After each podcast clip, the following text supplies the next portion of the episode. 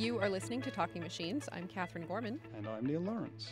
And today, Neil, you're going to introduce us to sort of the groups within machine learning. And there are two sort of big ones that I often hear people talk about, frequentists and Bayesians.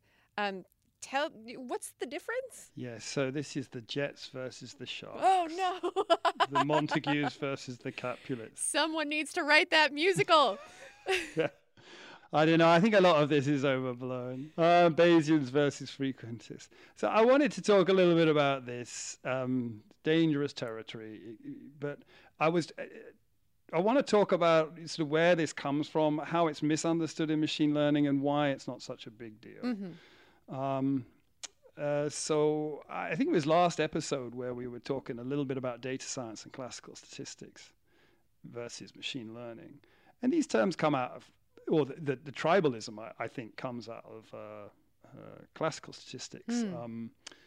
And the way in which early statisticians were keen to remove subjectivity from analysis. And I think most Bayesians, it's not universally accepted, nothing's ever universally accepted, it seems, that Bayesian analysis is a more subjective form of analysis. And so my understanding of the story is Fisher, leading statistician, actually coined the term Bayesian to describe an approach that was known as inverse probability. Huh. And what he was referring to, so there's a common confusion, which really is a bugbear of mine, that people think if you use Bayes' rule, you're a Bayesian, and that's just utterly untrue. If you use Bayes' rule, you're using maths. And Bayesian is a sort of term that is designed to make something sound like a religion. So it's actually, and that's what Fisher was trying to do, is he was referring to, Thomas Bayes wrote this paper in, I think, 1776, published posthumously and edited by a guy called Richard Price, who actually did a lot more, his intro to the paper is much more coherent than the paper itself. Interesting. Well, to a lay reader, yeah. But Bayes, when he does, in the paper, he introduces the binomial distribution, which is like coin tossing. Probability of heads versus tails. And I think it's Bernoulli who had introduced this before Bayes, and probably independently of Bayes, because communication, they didn't have the internet then. They didn't even have canals or trains or anything. They just had horses and satchels. So there was less, there was more sort of information isolation. And Bayes talked about the binomial distribution. And when he describes it, he describes that you have a sort of like, I think he describes a billiard table. And he says you throw one ball and it goes randomly between the two sides of the billiard table. And it ends up uniformly distributed between the two sides. And then he says, now you do the same with another ball, and it ends up either to the left or the right of the first ball. And he says that's the distributional setup. So this is like his, what we would call a probabilistic program. This is his generative model for what's going on. So he sampled a parameter from the same distribution that then he samples. Then he says, is greater than. So if it's on the left, that's like heads. If it's on the tails, on the right, that's like tails. Gotcha. Whereas Bernoulli, I think, described this same setup as picking a ball out of a bag of red and black balls. So Bernoulli said there's red and black balls, and I pick one out, and it's either red or black, and it's proportional to the probability, the number of red and black balls in there. So this is a bag of well-mixed balls, So neither of these things really work. Everyone's interested in balls, though. Interesting. So I think they did a lot of games, right? They must have just thought about this around games. Right. What if I put all those balls in a bag and pick one out or something? Right. It's 1776. There's not a lot going on. Yeah. I mean, it got dark early. You went inside. I don't know what you did, but, Either you have to find another country and start a revolution, or you have to, play billiards a lot. Yeah, good heavens. There was a revolution somewhere. Minor revolution. Somewhere. Anyway, I don't even... So now I'm saying 1776. I'm probably confusing. It's 1770s or something. 1762 maybe? Who cares? Dates were never my strong point. It was 1992. Must have been 1792. 1792. All the good papers come in. And come in out 1792. Must have been... in 1792. Anyway... The key point Fisher then didn't like about Bayes, he didn't disagree with most of the paper. He didn't like this setup for where the parameter of the distribution came, because the parameter of the distribution was sampled from a probability distribution, not a fixed thing. So the frequentist idea is, you know, the frequency of black and red balls in the bag. Yeah. And that's a fixed number, or it's a real number. Whereas in Bayes, what you've got is a sort of a random distribution sampling. Now, Fisher wouldn't have any problem with that Bayes setup. That's actually what went on. But what he objected to was treating the parameters of a distribution, like a Gaussian, themselves as a random variable. And that's exactly what inverse probability did. So you start with a sort of, you want to know the mean of a distribution. And then in Bayesian inference, you start with a prior, which is your belief before you've seen data. And then you have a likelihood. And then you combine the prior and the likelihood using something called multiplication. And then there's a renormalization step to make it a probability distribution again. And it's just the product rule of probability. It's called Bayes' rule, but it's just the product rule of probability. It's nothing fancy at all. And then you get the so-called posterior distribution, which is the probability of the mean distribution given the data you've seen. And that's what Bayesians often look at. Now, what Fisher said is like, well, if you're trying to estimate someone's height and you make an individual's height, then and you make a number of measurements of it, then there's only one single value. It's not a stochastic variable, and you shouldn't treat it as such. And that's the sort of core of the controversy. So it's not the use of Bayes' rule he objected to, because that would just be objecting to maths. The product rule would be objecting to multiplication. You know, he was sort of very, very intelligent, and he would have used Bayes' rule an enormous amount.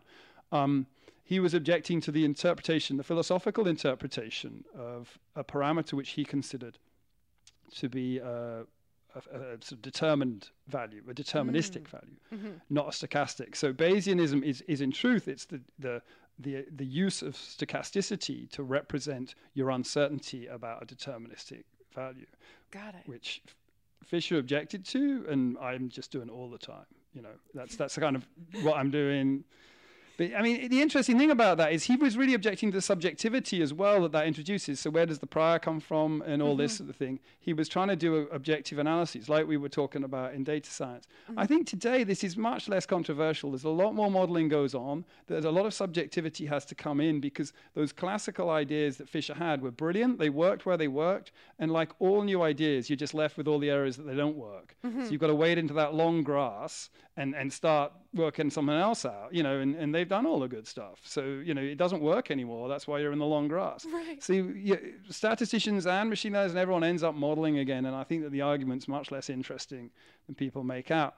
So, and I think in particular that the two are compatible. What a frequentist will often do in statistics is they'll look at things like worst case analysis, worst case performance, because they're looking to provide guarantees, or they'll look at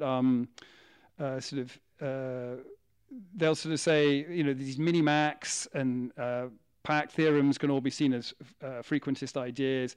And often it's sort of like, well, what's the worst case thing? Or the properties of an estimator, that's really key, is like, can I show that this estimate I'm making of the mean of this distribution will converge, you know, in the limit of infinite data?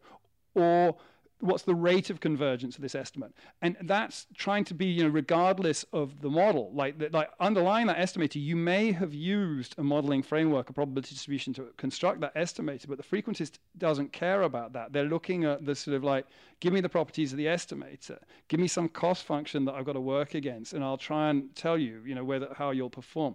And that's totally not incompatible with the Bayesian approach, because the Bayesian approach is much more like, well, I'm going to come up with a model of the way I think things happen, a probabilistic model. So I'm going to try and represent everything I care with as a probability distribution.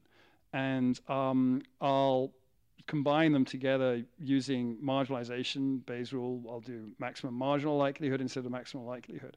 And I'll have some estimates. Now, that doesn't give me the decision that I want to make. In Bayes', you're often having a probability over the circumstances. So what's the probability it's going to rain tomorrow? Well, but that doesn't tell me whether I should go outside, or that doesn't tell me the thing I'm interested in. The frequentist would want to know about, like, what's the quality of that decision that you're going to make.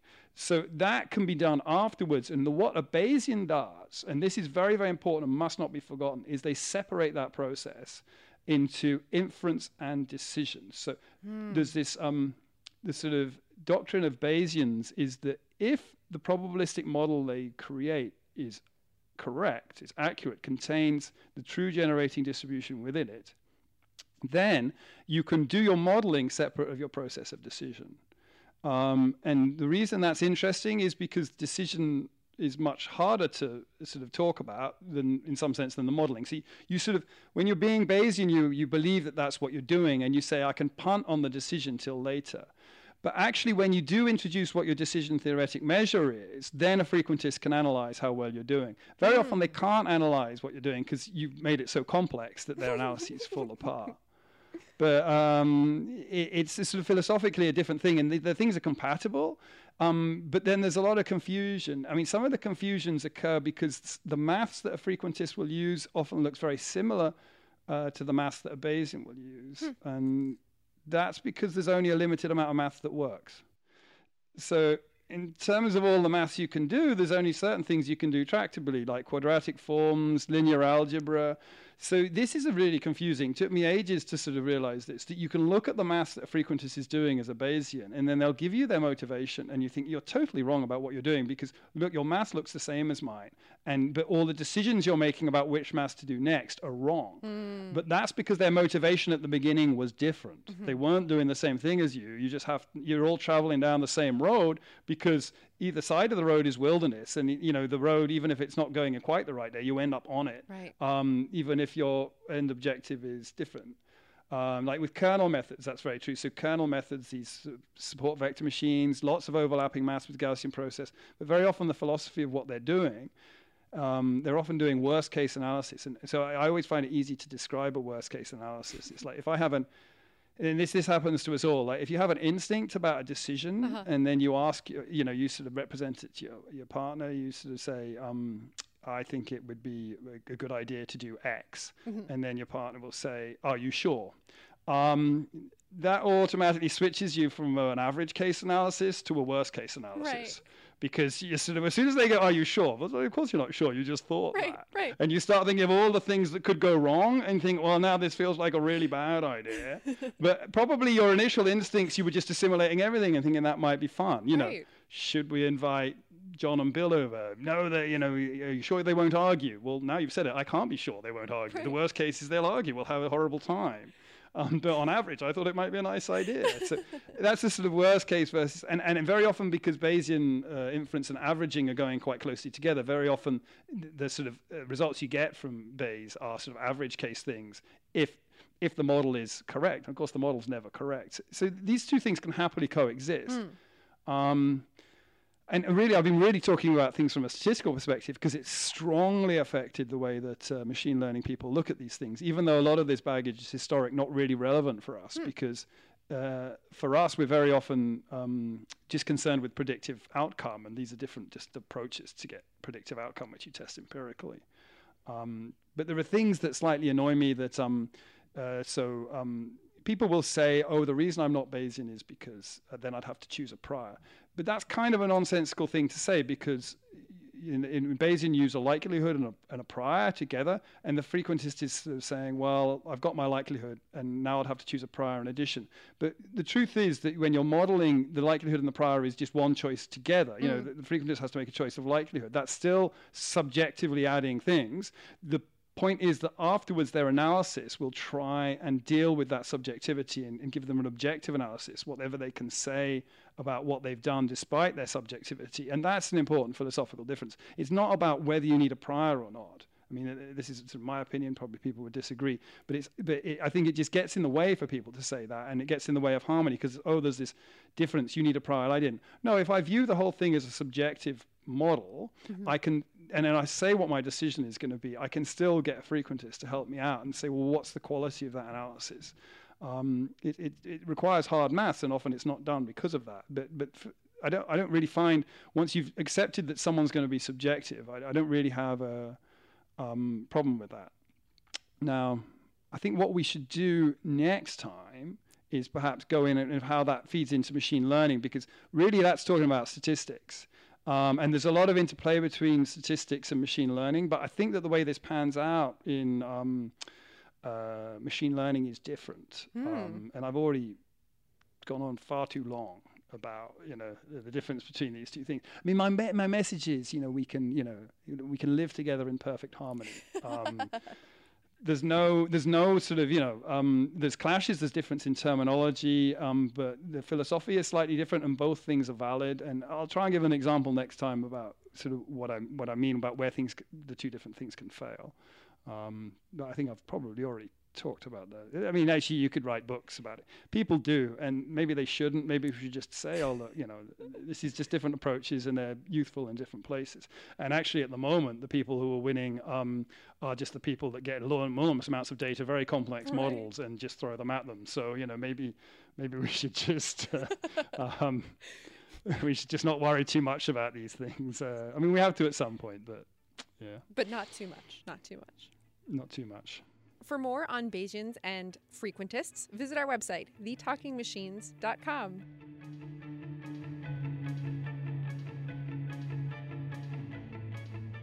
This week's listener question on Talking Machines comes from Scott.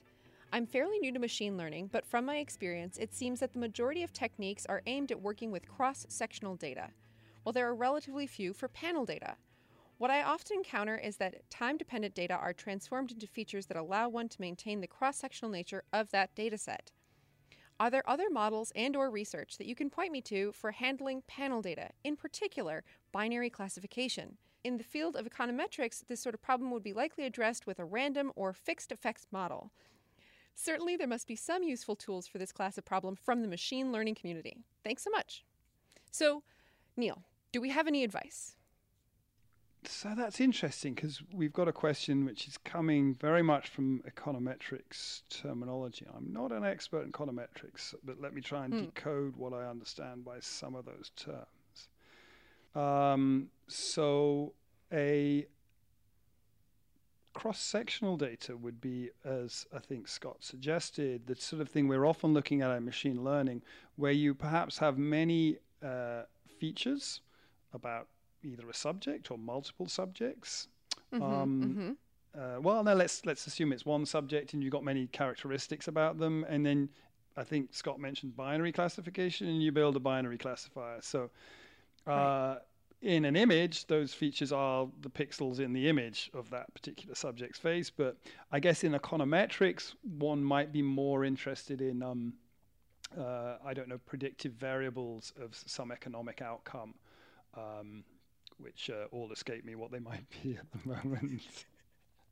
I know, rates of inflation or something. Now, econometrics is actually also very concerned about causality. So I think that they have endogenous variables and exogenous variables, and they're very often interested in which variables, and then do they call it the response variable, which is the output, which variables are things that they can control to change things, because econometrics, you're sort of looking to... And you're also looking at a large scale. The models, I think, are often explanatory. Now, the panel data description, I think we would call multivariate time series. So that would be a multivariate input. Now, multivariate time series. Now, so that might be like a video would be an example of something that I think you could think of. You have a bunch of variables changing across time. You have a bunch of variables changing across time. So I think... you've got cross-sectional data. A longitudinal study would be, I think, a single variable changing across time, and panel data, I think, is a bunch of variables. So there are techniques for that sort of data, but it a lot of it depends on what sort of question Scott has in mind. So certainly people have techniques for trying to predict that type of data. So a GAN would be a way of generating or, things I've worked on, latent variable models would be a way of trying to generate a multivariate data point. So if it was a cross-sectional data, you could do that independently. And then what people do, both with latent variable models, or you can imagine doing, I'm guessing people have done this with GANs, you can put in time dependence. So you can have the setup where the GAN at the next time point takes inputs from the GAN at the previous time point. And if you do that in the hidden layer, that's like a recurrent neural network type structure. So in recurrent neural networks, they connect hidden layers together over time. And in latent variable models, we do the same thing. We have sort of probability distributions And of course, these will be used in econometrics. So things like principal component analysis, I'm sure, are used in econometrics. But you can do things like you can have versions of principal component analysis where the principal components evolve over time. And the really interesting thing about the way things have gone with that is there's two ways you could compose those models. So you can think of this as model composition. One is just by sticking such models together and then deterministic models together. And so that would be the non-stochastic approach, and then using connections between them, differentiating through them, using the chain rule or using automatic differentiation. So that's the sort of thing you're doing in a recurrent neural network.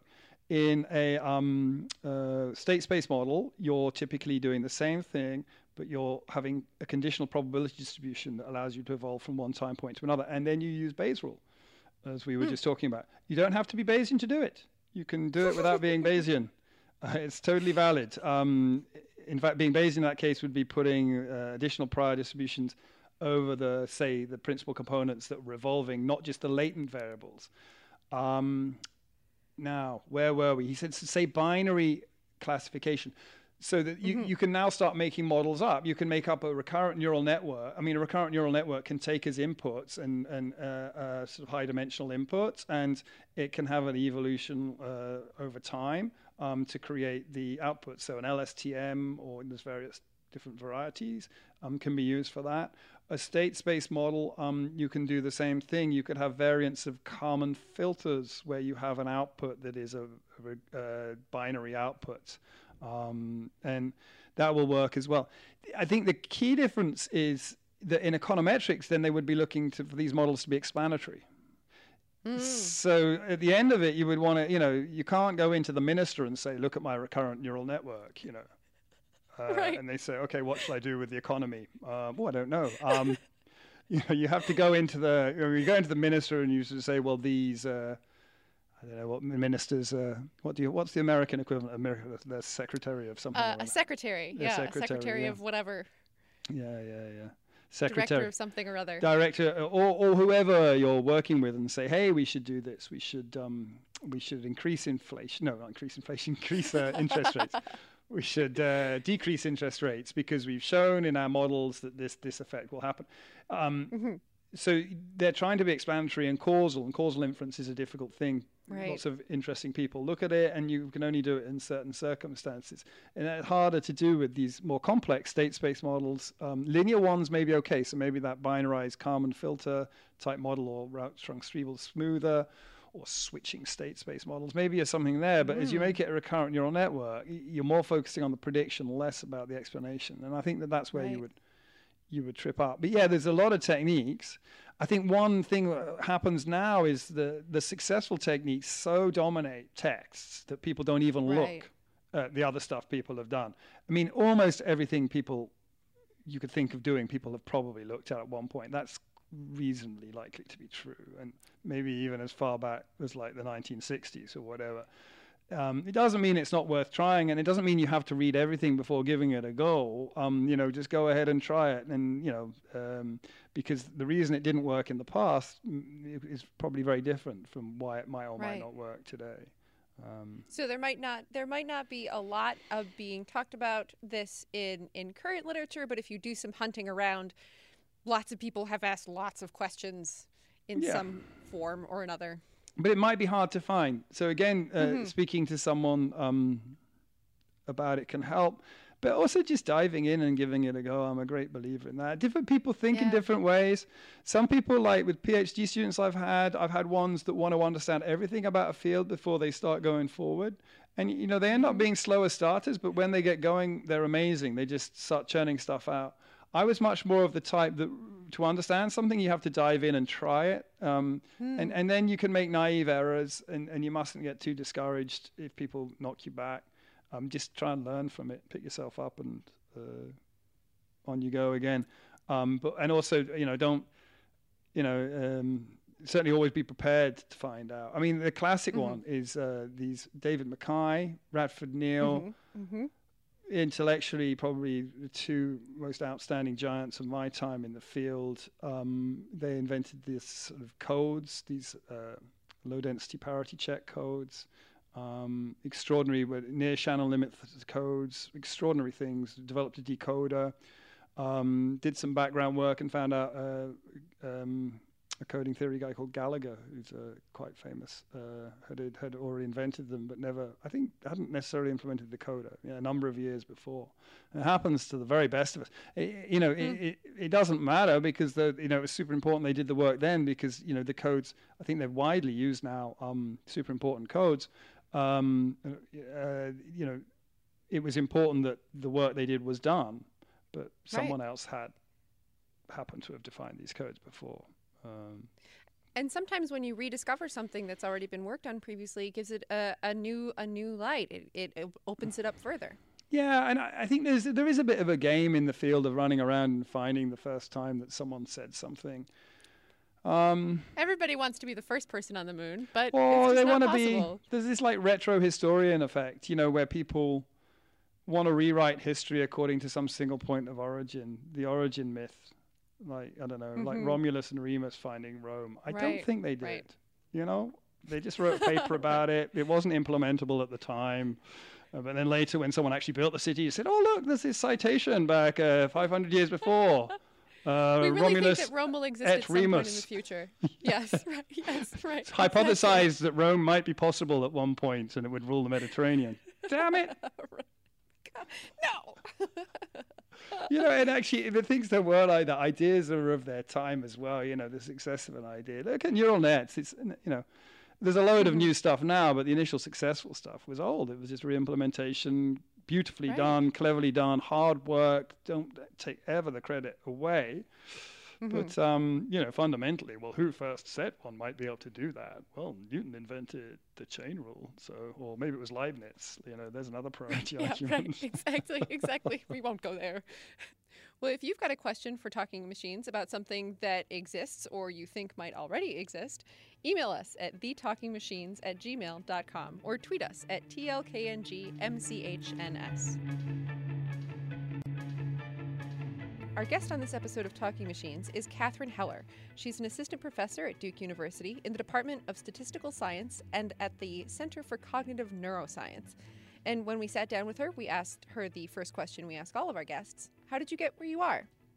I was interested in computing and data analysis from very early on. I can actually date it back to some time when I was in high school. I took some early programming classes, and I think I became interested, honestly, because computers were something adults didn't really know about.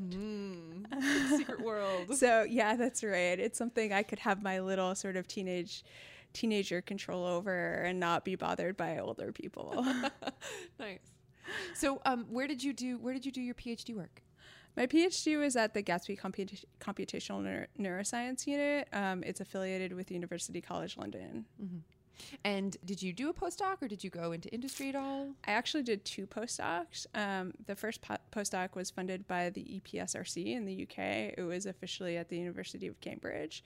And my second postdoc was funded by the NSF. It was an NSF postdoc fellowship, and it was at MIT. Nice. And now you're at Duke and running a little lab and all that good stuff, right? Yeah. It's a lot of fun. So tell me about the questions that you're asking there. What are you really excited about these days? So we do Bayesian statistical machine learning, and we apply it to a couple of different application areas. The one that I'm primarily working on right now is medicine. Mm-hmm. So we've applied longitudinal modeling. We've done joint longitudinal and point process modeling for chronic kidney disease, predicting the progression for patients using electronic medical records across the university once they hit a certain level of something called eGFR. So it's like an estimated measurement of how well their kidneys are functioning, like what the rest of their disease course is going to look like, and whether we think that they're going to need to go on dialysis in the long run. And we've tried to do joint prediction of that, and whether there are other events that we're going to need to look out for, like are they going to be readmitted to the hospital? Are they going to potentially suffer from cardiac events, that kind of thing. We've also looked at predicting surgical complications. So we've done some straight-up modeling, and we're working on some more complicated transfer learning methods, like Bayesian factor analysis methods, for trying to predict whether somebody going into surgery is likely to have a complication, like a bleeding complication or urinary tract infection coming out of surgery. We're also looking at using mobile technology for getting more data so we can do better prediction for some chronic diseases. For example, the one that I'm mainly focusing on is multiple sclerosis with the neurology department. So we're reaching the end of developing an iPhone app to record different kinds of data. So, for example, surveys that people fill out every once in a while, data that's collected via a fitness tracker, and data that's collected via like little tasks that you do on your iPhone. And we're trying to use those in combination and potentially in combination with other things that are collected in clinic, like MRI scans, in order to do prediction about what somebody's multiple sclerosis disease course is likely to be like, what the population or the subpopulations of multiple sclerosis are like. So, for example, for a particular symptom like fatigue, there might be a lot of reasons why you feel fatigued. It could be that it's your MS. It could be that it's a drug that you're taking. It could be that you're just not getting enough sleep at night, right? And so we hope to be able to pull apart those different things to be able to decide on what treatment is going to be most effective for that particular patient. Those are the main projects I'm working on in healthcare right now. I'll stop there. No, that's amazing. They sound, they sound absolutely revolutionary, especially for like direct patient quality of life applications. I think it's really important. I think you're going to see more and more of this going forward. It's almost sad, I think, how far the medical community lags behind other communities like sports, which I think is not very meaningful, not to downplay sports, but like not very meaningful in comparison with medicine. It's just so much farther ahead in terms of the amount of data analysis that they do and in terms of their use of various kinds of statistical and machine learning methods in order to do prediction. And I'm really, really excited about trying to get medicine to be a bit more advanced and to be able to leverage large data sets in order to make better inferences about the kinds of things that are going to affect people and the best decisions for them medically. Why do you think that is? I mean, I would have thought that the medical profession, I mean, they produce so much quantities of data on like a daily basis that they would be running towards any form of analysis, and any form of analysis that is easier on humans to perform. Yeah, that's right. They do. There's a ton of data in terms of electronic medical records. There's a ton of data that can potentially get collected through all kinds of mobile devices and sensors. I think that in part it's been a cultural issue, right? I think that physicians and clinicians, they have another job to do, right? That's not thinking about data. And so I think, unfortunately, it's maybe taken the community a while to sort of warm up to the idea that this is something that can be done and it's something that they can incorporate into their day-to-day routine. So looking at the types of data that you're looking at, kidney failure, MS, these are very different types of diseases in terms of symptomatic expression and so on. What are the commonalities in medical data that you see? There's a lot of longitudinal modeling. There's a lot of modeling the progression of things over time, right? So you can have a particular disease. The disease tends to have a particular disease course, or it might have a bunch of subtypes of people with particular disease courses. And that's something that we are looking to model, and we should be able to model for all kinds of subtypes of the disease. And then I think probably the most important thing is then looking for each of these subtypes given their disease course and trying to say, okay, what can we actually do about this, right? What kind of interventions can we make that are effective for people in different situations? And we're at the point right now with a lot of these studies where we're really starting to pilot them and to check out. The prediction works pretty well, right? Where we can say, here, look, we can predict for a particular patient, this is what they're likely to experience. But what we're starting to pilot is looking at different kinds of interventions that are made by physicians, right? Like this is only like a guidance for the physician, that are made by physicians, looking at the different interventions and seeing what's effective one. And hopefully from that, we can learn how to treat people better for the particular disease that they have. So being able to make recommendations to the physicians about possible interventions that might be particularly effective at this moment that they might not see themselves. That's incredible. I mean, this sounds like it could revolutionize the way that people practice medicine. We're hoping that's true. So where else are you looking? Are you interested in applying this? Other chronic diseases, or is there a possible application, do you think, for acute issues? So in terms of medical issues, there are obviously tons of places to apply this kind of work, and I think there are a lot of people who are interested in getting into this field. And there's just more. I mean, even when I look at Duke Hospital, there are more people who are interested in collaborating with me than I could possibly collaborate with. I mean, the projects I didn't mention, right? Congestive heart failure, sepsis prediction. I could go on and on and on, right? And some of them are financially more lucrative for the hospital as a business, and some of them are just important for people in terms of like improving their day-to-day quality of life, but they're all important, and it's much more than I myself can do. And so I'm really hoping that more people get into this area and that we see more research going on, because it is such an important area, and because I think we can make such a large impact on how people's medical lives are. So you've got more collaboration requests than you could possibly handle. Yeah. Do you think, and I think there's been a huge uptick in the last couple of years in interest about biological data sets. Do you think we'll see more people from ML move into working on medical questions, or more people from the medical field interested in learning some ML skill set? I mean, hopefully both. I think it's...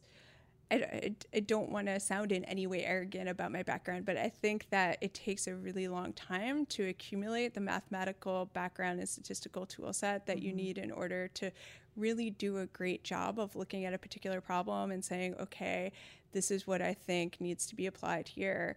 And the nice thing about people who do sophisticated methodology is that they know when to do simpler methodology if that's actually needed to make progress about like on a particular application data set.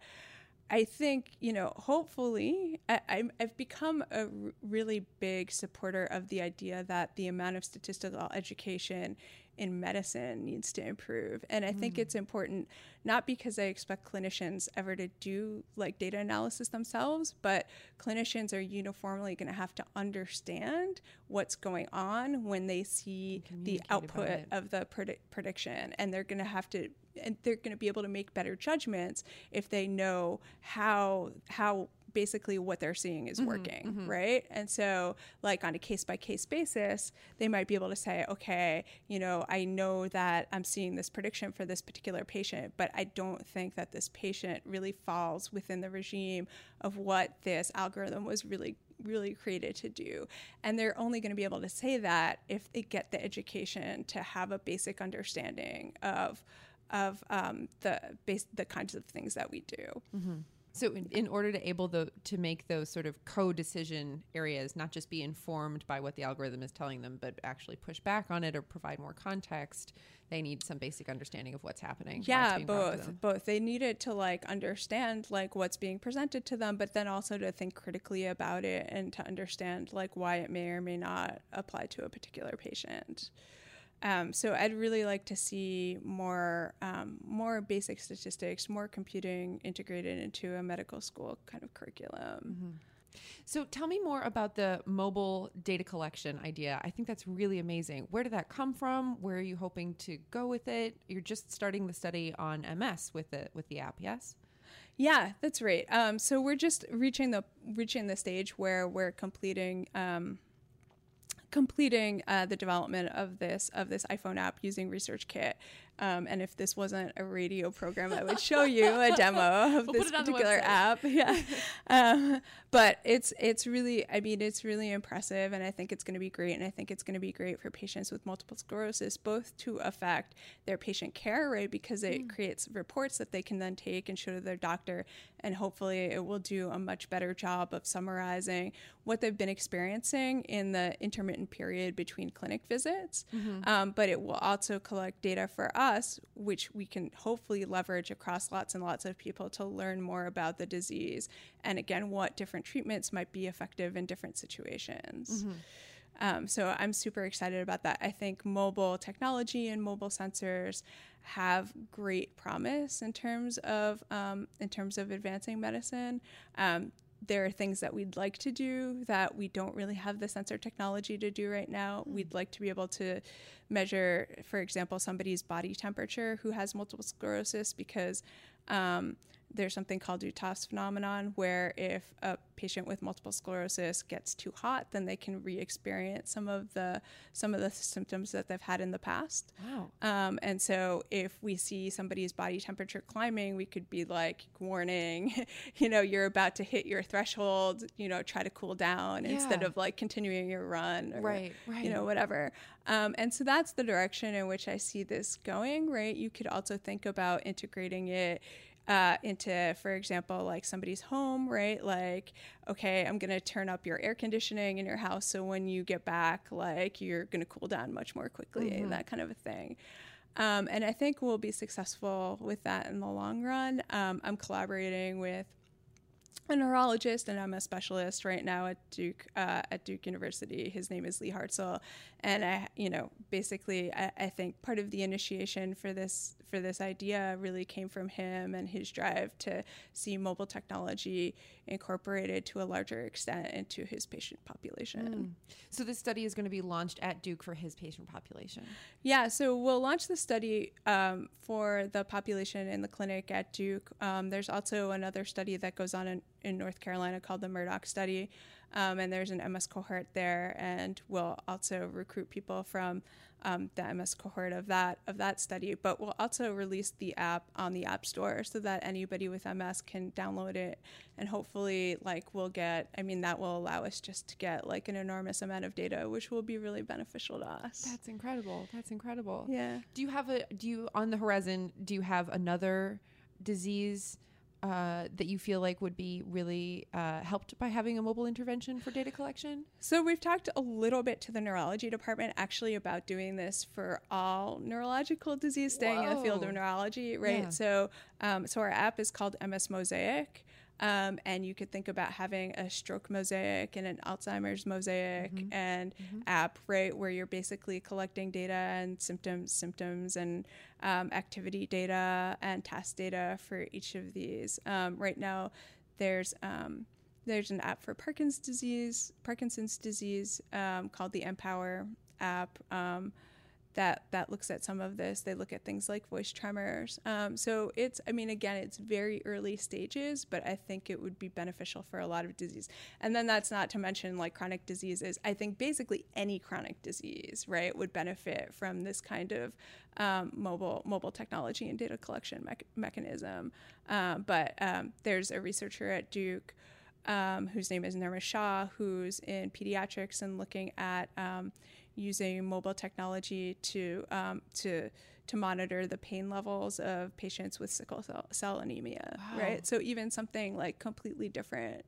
And again, like I'm really interested in the data end of this, right? So once we've collected like this large amount of data from any mobile device, how do we then use sophisticated data analysis techniques in order to draw conclusions that can be helpful to patients? Yeah. So tell me a little bit about, this seems a little different than the other medical data sets that I know of. You are basically able to start fresh and like ask all the questions that you want to ask, as opposed to being presented with, 25 years of whatever the physicians have been collecting about their patients. Yeah, that's right. So we're trying to think a lot about the data that we're collecting via the mobile devices. The electronic medical record is kind of what it is, right? You get the data. People complain about it being very noisy and hard to clean and things like that, and that's all true. But actually, probably my biggest problem with electronic medical record data is the data that's just not there at all, right? Because there's nothing you can do about that. You can't go back 20 years of time and collect data that like nobody bothered to write down. And so I think, you know, if I could take the chair of every department in the medical school at Duke into a room, like the thing I would really try to hammer home is that like they really need to think about the data that they're collecting and the data that they're putting into the electronic medical record, because we're never going to be able to go back in time and recollect it. Yeah. How helpful it would be if they had some exposure to statistics when thinking about what information they were collecting. It's super important. It's just super, super important. But right now, you know, I get a lot of complaints about like, oh, the electronic medical record system itself is new. We just started using a computer, right? Like, give us time to adjust to this. Right. And, you know, I'm very antsy, right? So I'm like, no, you've got to do it now. It's really important, really. Right. Yeah, definitely. So do you have any particular strategies that you feel work well for working with this medical data, which I can only assume is really high dimensional and pretty gritty and hard to deal with when you get it initially? Do you have any systems that you like? Do you mean so we're really right now kind of doing different things. For a lot of the longitudinal modeling, we're using Gaussian processes in part in order to do the longitudinal modeling, various point process models to look at adverse events. We even do stuff like simple sparse logistic regression in order to do sort of like binary classification for, you know, do we think this person is going to have a surgical complication or not? Mm-hmm. I think there's like a lot of Bayesian non-parametrics that we can do down the line in order to say like cluster people into different groups. But it's really early days. We're looking at factor modeling in order to do transfer learning. So another problem that we run into a fair amount is that sometimes there are like these national databases where we have data that's been collected from a whole bunch of different hospitals, and then we know what our contribution at Duke is. And so we'd like to be able to leverage this national data in order to make better predictions for patients at Duke. But of course, like the Duke collected data is going to be more informative about what somebody's outcome is going to be like at Duke than the national data set as a whole, right? So how do you balance those two things? Mm-hmm. Like, what's the trade-off like? And so we've looked at Bayesian statistical factor analysis kinds of methods or factor models in order to do that. That's work in progress. So there's a lot of interesting modeling and modeling techniques that I think can be employed. I mean, it even bridges into social networks. So I collaborated with somebody at UNC who's an epidemiologist. Her name is Allison Aiello. And basically she worked with students in student dorms at the University of Michigan in order to like track the flu over the course of like a flu season, right? Where students were given like mobile apps, and those mobile apps basically allowed for the monitoring of the students' locations, who they interacted with, that kind of thing. And then looking at everybody's symptoms and like what their interactions are like, we can predict whether you're likely to get the flu or not. And so hopefully down the line, so she looked specifically at an intervention of like, if we have a student then like who's starting to get sick, isolated in their dorm room, can we, you know, slow the spread of the flu? But we just looked at the prediction aspect, like can we actually do the prediction of whether or not you're likely to get sick? What kinds of other covariates correspond to increasing your likelihood of getting sick? So we found that things like drinking more alcohol or getting poor sleep actually increased your chances of getting sick and lengthened your recovery time. So being that was in college was a... that's right. Being in college, not great in terms of getting sick. Excellent. Catherine Heller, assistant professor at Duke University. I think her perspective into the world of biology and health is just amazing, and I'm really excited to see what comes out of her work. Yeah, I think it's so, well, Duke's a great place to be doing that type of work as well. And actually, Catherine's one of those examples. She started in machine learning. She's moved into stats. She's crossing over into, this is the sort of people we want, you know, bringing all the different ideas together, because those challenges in health and biology are so difficult. Yeah, definitely. Well, that's it for us on this episode of Talking Machines. I'm Catherine Gorman. And I'm Neil Lawrence. Tune in next episode.